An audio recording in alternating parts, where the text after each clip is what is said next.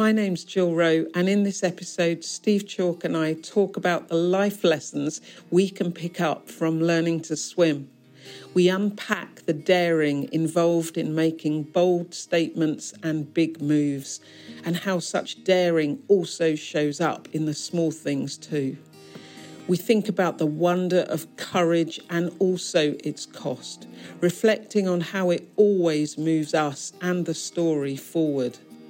We consider how failure is the friend of courage, not its enemy, and how such courage breathes life into us and our relationships, as well as our sense of life purpose. This one was fun. We hope you like it. Hey, Steve, us again. It is. I think what number was this? 13. I don't know, Jill, but I just enjoy them all. It's great being with you. Honestly, it is because I, I, should I should say, you know, why do I say that? Because we worked together for donkey's years, It's a very but, long time. Yeah, but you don't, you know, you often just don't get a chance to talk to each other, spend time because life's busy and all the rest of it. I kind of wave at you more than I talk to you half the time, which I always feel is my loss. Well, so that's this is very great. kind. Yeah. I know it is good. It is good mm. to have this time, quality time. I don't know how old you were when you learnt to swim, Steve, but I was about four. I was a bit of a kino wow, when it yeah. came to swimming. I'm sure when I learned swim was later than that. cool, well um, done. Yeah, I nearly had no Olympic trials. No, I didn't. Oh, I, didn't. I, didn't. I, nearly drowned. no, no, no. but I, re- I remember really, I, I remember where I was, and I remember the feeling of being scared that I was going to drown. Ah, I remember that feeling. Where was this? In a swimming pool? It was in the sea. Wow. yes, it was in the sea, and it was with uh, my mum was there, and I remember the feel. You know, when the water's all around you, and you're like, mm. "Oh no, this is going to be awful," and I'm going to drown or whatever you thought was going to happen to you when you were little. Did you have armbands or a rubber ring or? Probably had one armband at that oh. point because you know you've got to encourage people to swim, so you know you start taking the floats off. But I just remember mum saying, "Just put a foot down on the floor." mm. because you're not that deep and the floor is there. Yeah. I always remember the feeling because you feel it inside when you're learning to swim as well, don't you? Because there's like this fear and courage thing going on. Like, I want to do this, oh, but this is really scary. And then just that, just just put that foot down. You'll be able to find find the solid ground. And I, I I've always been interested in how courage and Brené Brown's like the the pope of all this stuff, isn't she? Vulnerability and courage, the mm. relationship, they're the same thing. But I've always admired, particularly in you, the you have a very dynamic relationship with risk and you're very courageous. Lots of people would talk about you as very, very courageous. You're a brave man. Courage always takes us further forward, doesn't it? It always yeah. helps us to grow and expand and achieve more. But I'm very conscious, Steve, of a massive, courageous step that you took. I, I can't even remember how many years ago it is now about LGBT inclusion. That was a that was a leap. That was a leap. Well, I wish it had been a leap. In the end, I had to bring so many people with me. I didn't quite leap as early as I as I chose to, to tell you the truth. So, uh, well, how how did that happen? Well, first of all, I don't feel a brave person, or, you know, or courageous, but honestly, mm. don't. I gonna but I do think this is when you're guided by a vision, you know, mm. uh, going back to what we said in an earlier episode, when you start with your why, mm. you know, it's easier to work out what to do than if you start with the what's and you get mm. scared, mm. you know. So um, that came about for two reasons, really. One was I was leading a church mm. in, London and there were lots of wonderful gay people who were part of the church. Yeah. Honestly, just like my mates, you know, just yeah. truly, you know, you don't look at people and say, know, they're gay, they're they're yeah. you know heterosexual, do you? Yeah, I I, I never look at I just never friends. look at you and go, "Whoa, there's Jill, that great heterosexual." you know, you're just Jill. Do you see? So, so these are just my mates, you, you know, and um, of course, the church that I, I was leading was Oasis Waterloo was always I think, yeah, no, it always was inclusive of everyone. You know, it just was from the start. You know, but of course, we didn't tell anyone that. It wasn't that we were scared to tell anyone. It was like everybody you needed to know knew. Yeah, you know, yeah, because yeah, you know. yeah. And then I kind of became aware that someone had to stand up and say this more loudly because Yeah. someone had to get this conversation going.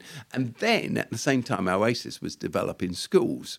And so there are lots of young people in our care. And I realized that, you know, amongst amongst them, I, you know, people vary on, don't they, how what the percentages are. But I realized that as our schools grew, grew with first hundreds of young people, then thousands of young people, And staff. and staff and staff and parents you Yeah. know there'd be lots of people within our care and we're a, a christ-centered organization who as the battle raged with the ch- some elements of the church declaring that you know if you're gay you're doomed and all that kind of thing i didn't want anyone to feel that. But i knew that because we were a christ-centered organization unless we said otherwise they might assume that. Hmm. And then the government I knew was preparing to do some legislation around same sex marriages. And there was no timetable for that. But I knew that they were preparing. And I realized this would become a national debate. And I realized that everybody would assume that we were against same sex marriages and therefore not very LGBT welcoming unless we said it real clear. Yeah. And I also realised that for every young person in our schools that might be questioning their sexuality one way or the other, if I could make a loud noise, you know, mm. I could pr- provide air cover for them mm. so they could cradle under that care and say, But I'm part of a school where I'm celebrated. So I wanted to create an umbrella of care, air cover that for people to shelter under, under when I knew this storm about um, same sex marriage would come, which it did in the end. And people said, you know, if people of the same sex are allowed to get married, the universe will melt down, you know, and all kind of like, oh, it's bonkers in my view, right? So,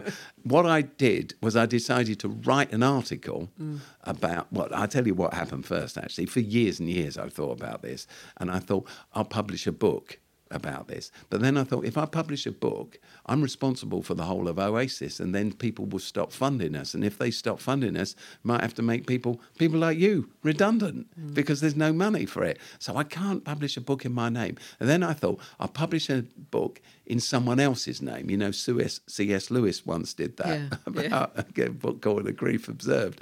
And and then I realised that was bonkers because unless I stood up and said it, it would have no meaning and purpose. It's just a name that nobody had heard of. And then I said to our trustees, trustees of Oasis, I'm going to do, write a book about this and I'll publish it after my death. Yeah. Uh, and then, uh, even as I said it to them, I realised that was just sheer cowardice, not courage. And it wouldn't do any good because I'd be dead and unable to defend any of this, and Oasis would get stuck with it. So I decided that I wouldn't write a book because it would take too long. I'd just write a big article, uh, which I did, and I'd explode it in the most evangelical Christian magazine I could think of, which was called Christian Magazine, Christianity Magazine. So I wrote this article and I showed it to our trustees, and they kind of like, ah, you can't publish that. I'm not blaming them because they were worried about Yeah, your yeah. job and everybody Yeah, else's job and all their responsibilities. So we talked it through for over a year Yeah. because we got more than one board of trustees before I finally got permission that, yeah, I could do this and it wouldn't completely wipe Oasis off the face of the planet. And then I had to get Christianity magazine to allow me to publish it. And that was really hard. And they took it to a board meeting as well. And then uh, they said I could publish it as long as I didn't ever write for them anymore. You know, because because they were scared of losing Yeah, yeah, yeah. subscribers. Anyway, eventually it was published, and under the title "The Last Taboo." Of course, it's not the last taboo at all. It's just a, an important. There's always another taboo. yeah, it's just an important thing to debate. And if God is love, God's on the side of everyone and includes everyone. Yeah. An Oasis badge is actually, you know, our circle, our O, our badge is this, what we call our circle of inclusion. So that's how it happened. But sure enough, I got fired from things. I got banned. Uh, uh, uh, meeting uh, events that asked me to speak, uninvited me. You Uh, an di- empty diary, was didn't you? completely empty. Completely empty. It was uh, rather wonderful, actually. yeah, That- had a breather. I know, I know you say that you don't perceive yourself as full of courage and all the rest of it, but maybe courage is just the practice of the thing that we're doing at the time. But there was a huge cost on you of, of that, and that is part of courage, isn't it? Mm. yeah. That courage is not the easy option. No. Courage has built in with it Yeah. risk. Yeah. Well, it's true to say. I think that was in 2000 and It just seems ages ago yeah, to me. 12 or something like that. I can't quite Yeah. remember. Anyway, the point is that every single day, perhaps not every single day, there might have been a few gaps. Since then, including today, people just rip into me the whole time about it. Um, fr- yeah, so today it's happened. It happens every day. But you know what I always think about that, Jill, is this: I have friends who I love. I mean, I genuinely mm. love them, mm. who are gay, and I think that any hostility shown to me that I have to go through because of this is nothing. It's infinitesimal in comparison Yeah.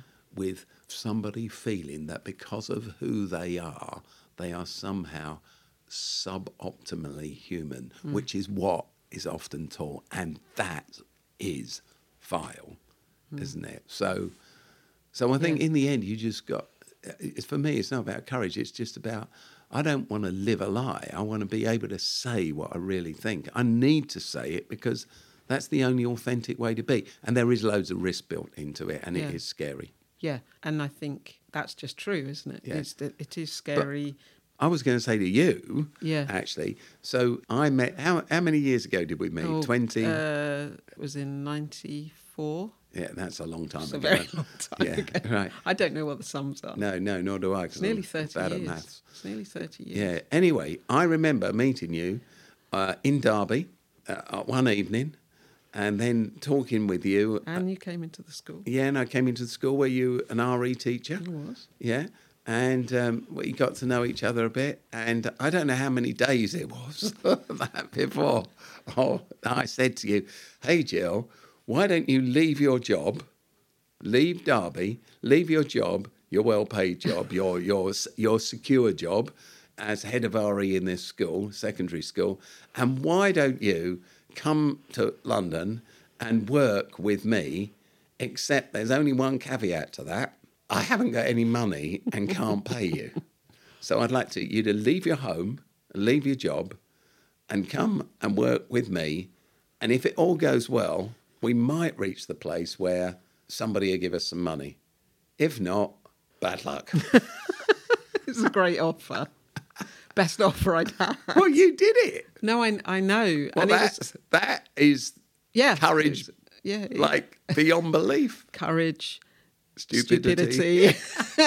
like taken in. no, it was. It was. Yeah, it was. So why When- did you do that? So it's interesting you said when you know your why, Hmm. the difference that that makes. And I do think that that's the engine that sits behind courage for me Hmm. in that in that decision. So for me, I just had this sense that there's kind of a, a, a purpose to my existence, which is, you know, to spend myself in this kind of work that we do in Oasis, and to help others to do the same kind of work. That's that's just always been my my thing.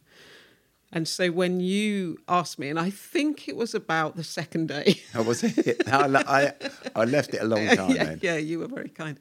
Um, I remember thinking, well, why not? Just try it.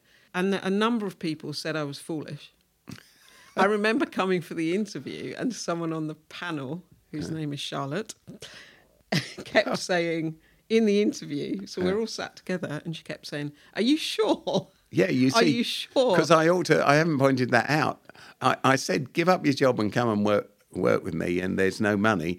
And then put you said, but you'll have to be interviewed because I realised the other people in Oasis then uh, would need to interview you. But, but we were inter- interviewing you for a non-existent job with no money. Which was amazing, right? but I think that because because I had this kind of sense of well, this is what I want to spend my life on. Here's my story. Here's this.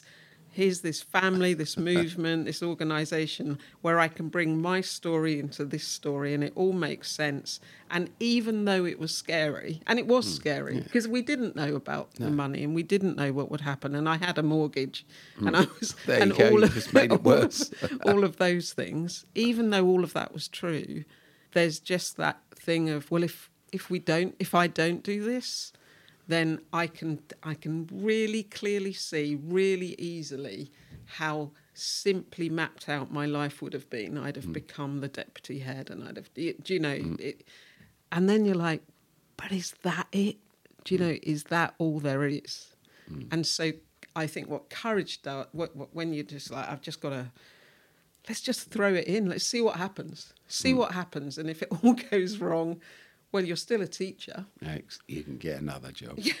you're There's- still you're still a human being. There's a shortage of something. teachers, as exactly. we both well know. Um, yeah. But it was yeah, best move I ever made. Yeah. Uh, it was amazing, and look what's what's happened since.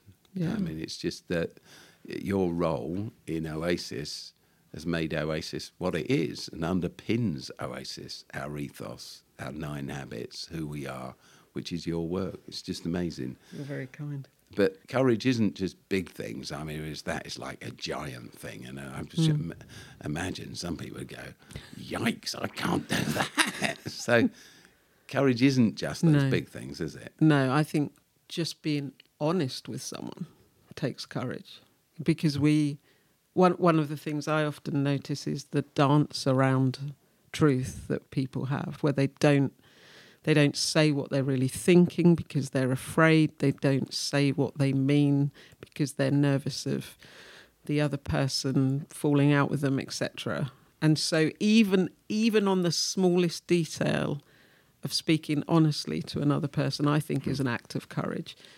Telling someone you love them is an act of courage, isn't it?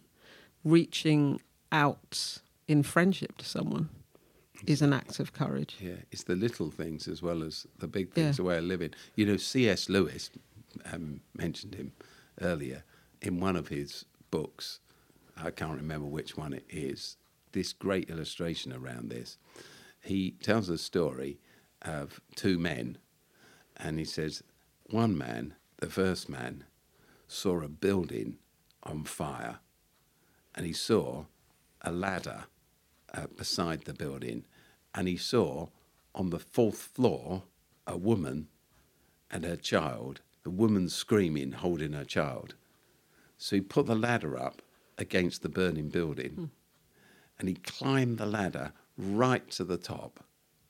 And then he reached inside and he lifted out the child. And he brought the child down and he rushed back up the ladder and he lifted the woman out and he carried her down the ladder and he rescued both. And a crowd who'd gathered all stood and applauded. Fantastic. What a hero. And then he tells the story about another man who was walking down a road one day and he saw a cat stuck in a little apple tree just about eight feet off the ground. Hmm. And the cat was obviously scared and, and meowing and, and very distressed. And there were some branches that he worked out that he could climb up just a few feet off the ground, two or three feet off the ground, and lift that cat out of the tree to safety, which he did. And there was no one there. And then C.S. Lewis says, So which man showed courage? And then he gave some more facts. He said, The guy who climbed the ladder was a fireman. And in his free time, he loved mountain climbing. Hmm. He loved heights. The guy who rescued the cat out of the tree had an inbuilt fear of heights, and it was agony for him just to look down hmm. a set of stairs from the first floor to the ground floor. And then he asked again, which man showed courage? Hmm. So it's not for us, is it, to judge that she's courageous and he's not, hmm. or vice versa. It's for us to take those little steps for ourselves. And hmm. sometimes real courage for us is just like turning up Yeah. and being there. Yeah. Yeah, ab- absolutely. How do you think you can grow courage? I'd say for me, I don't know what you'd say, Jill, but the more steps of courage you take, the easier it is to take steps of courage. The more you venture out from your security and learn how to do it and learn that even failure doesn't matter, the easier it becomes the next time round. I think that failure is a very important part of mm. taking steps of courage. So, do you know, I look back over uh, uh, my life thus far, and there's, you know, uh, everybody remembers the steps of courage I've taken that have paid off Yeah. you know, and you know, because I had the courage to step out and start some schools, or is- I'd start this or begin that or whatever. But well, you've known me long enough to know there's loads of things that I've pushed that just flopped, you know, just fallen apart Yeah. completely. There's a big project I'm working on at the moment. I'm talking about big projects again, which if it comes off will be extraordinary. And if it doesn't, everyone I know, well, I fear, we're just going, oh, stupid idea he had. you Yeah. know, so you live with that fear. Yeah. So courage always requires courage. It never gets easy. There's always, as you say, fear uh, that's that built in. There's always risk. There's always vulnerability. Yeah.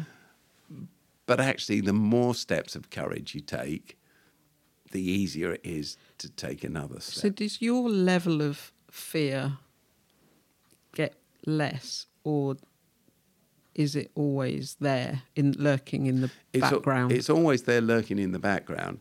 I think, I don't know about you, as you get older, you're not as old as me. Uh, you're you're Not a yet. young slip of a thing. But the older you get, I think, the more you realise you've got to live authentically. Your life isn't about you, it's about what you leave, isn't it? Yeah, it's about what you pass piece, yeah. on to the next generation. So I realised that the more I, more I can, in my small way, add to and help achieve, the easier I make it for those who come beyond me and behind me. So there's a sense in which I want to, I, I don't mean this in an individualistic way, so I don't like saying I, hmm. but, but the further I get using the, you know, or the further we get, the easier, well, the further we get, then the next generation stands on our shoulders and they start at our ending place. D- does that make sense? Hmm. So it's let's go for it and let's try and achieve this stuff because that becomes the beginning place for the next generation and that means that they will get further uh, and and do things that that I can't even dream of. We're all just playing our part. We're part of one big movement. It's called the human race. Yeah. There is something for me, and I, I think about, you know, me leaving teaching career to come and work for no salary, which I, just so people know, I do now get a salary. Uh, since last month, we started. 26 years and eventually no no i'm joking um, so steve when when i'm in your orbit i'm very conscious of how alive you are how curious you are how there's kind of this energy and i know that that in my view that is connected to courage because i think when when we approach life with courage, even if it's like the smallest amount of courage that we can muster, what it does is it it breathes life into us. It expands our perception of what's possible. But also I think it changes the way we relate to other people. Because I think it makes us more gracious. I think it makes us more encouraging. I think it makes us more interested in other people. And that that to me is just like even even if it's the smallest seed hmm. of courage that you can muster then that's got to be worth it hasn't it because it's Yeah. it's bringing life to Yeah. yourself and it then brings life to others. Which is again related to your why. Why am I here? Yeah. You know, what's my purpose? Uh, it, um, I'll tell you a funny story and then return to this because I've got a friend called Tony who um, studied under Albert Einstein. Uh, in fact, I spoke to Tony just last night. Oh, did Yeah, you? yeah. He lives in the States and he's a professor of sociology. You know him, all the rest of it. He's retired, very elderly now. So he lives in a, a nursing home now, and I, I, I often talk to him. Anyway, so the thing is, uh, he told me this story because he studied under Einstein and he kept friends with Einstein. And um, one day he said, when Einstein was older, Einstein's on this train and uh, the ticket collector's coming down the carriage and uh, he starts fumbling around for his ticket because he can't find it. So he's fumbling in all his pockets, all there's getting standing up, looking in his bag. Ticket collector gets to him and says, Dr. Einstein, I know who you are. You don't need to show me your ticket. And on the collector goes. Ticket collector reaches one end of the train and then is coming back up, collecting new tickets. And as he reaches Einstein's carriage again, Einstein is still fumbling in his trousers and his, you know, in his bag and he's emptied it out. And the ticket collector gets to him and says, Dr. Einstein, I know who you are. I don't need to see your ticket. And Einstein says to him, I know who I am as well. That's not the problem. The problem is, I don't know where I'm going. he was obviously going off to a lecture and he didn't know when to get off. So, so the point is, once you know who you are and where you're going, you know what your life's about, mm. then that courage, that spark of mm. courage, grows out of that thing, doesn't it? I think, in some senses, would you say, Jill, courage is a byproduct of mm. something else? It's not the thing. The thing is, what's my life about? Where am I going? What's my what's my why? And having established that, courage becomes the way you you want to live. Be- activate it. It Yeah, yeah. activates it. So Yeah. the energy doesn't come from trying to be courageous. Mm. It comes from trying to get something done because that's why we're here. Yeah. That's the purpose of my life. And that brings you to life, doesn't it? You are energized by your mission, your purpose, your Yeah. vision, Yeah. your sense of vocation or calling Yeah. in life. And, yeah, and I think as well as just picking up on that, I remember being at school and my, my English teacher being really clear that I was rubbish at writing, like really clear, which made me fear writing. Hmm. But in my work, I do loads of writing All the time. All the time.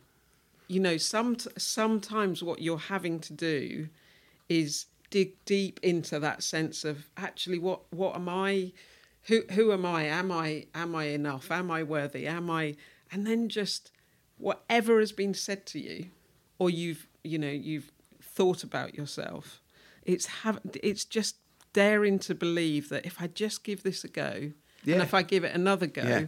and I give it another go and I give it another go mm. it it'll be okay Yeah, you It will know, be okay. That's exactly my experience, actually, because I've written about 60 something books. I don't know how many. I've just finished one now, which isn't Yeah. yet published, but um, I've written tons of them, I, Yeah. you know, over the years. And the first book I wrote was when I was in my 20s, and it was about youth work. And this guy, his name was Dave Roberts, or is Dave Roberts, he, he, he asked, he was the editor, the publisher, I mean, and he said, Why don't you write this book? We need 80,000 words. Well, I, I was worse at English than you ever were because you were a teacher. Like, I, I can like. just meant I'd scraped I the know, O-levels ser- Seriously. Well, I didn't scrape any O levels or A levels or anything. Do you know, I just failed everything. And I just couldn't write. do You know, I'd never written written an essay really, you know, properly, let alone a book. And he said, Oh, you can do it, you can do it. And I knew I couldn't, 80,000 words. Anyway, the thing is, he said, Well, just write it a page at a time. Mm. That's a lot of pages, 80,000 words. I thought, a lot of 80,000 words. It's like, anyway, I did. Yeah. And it, the point was, I realised exactly the point you're making in the end. I cared about youth work. Do you know? Exactly. I was a youth worker. I was passionate about giving young people opportunity. And so I didn't even know I knew 80,000 words worth of stuff. I didn't know I knew 800 words worth of stuff. But I just like, in the end, started with this blank sheet of paper and I just thought, ah, I don't know how to write a book. I just write what I think, you know? And I wrote what I thought and it was 80,000 words in the end. And it wasn't even hard. I mean, it took a long time. It's hard in that sense. And um, they published it. And then they asked me to write another one and another one. And so I realised in the end I could write. But it was driven by this passion which gave me the courage to take it take it on. Um, you know um, that famous quote. You'll know who it is by. It goes something like this: "Courage doesn't always roar. It's not about roaring. Sometimes courage is just that little voice that, at the end of the day, says." I'll try again tomorrow. Who was that by, Jill? Mary Anne Radmacher. You see, I knew you'd know because you read books as well as write them. Or I see. Google. well, it's a famous quote, isn't it? Yeah, and I think it's so brilliant. Courage doesn't always roar. Sometimes courage is the little voice at the end of the day that says, I'll try again tomorrow because it's my vision. Thanks, Steve.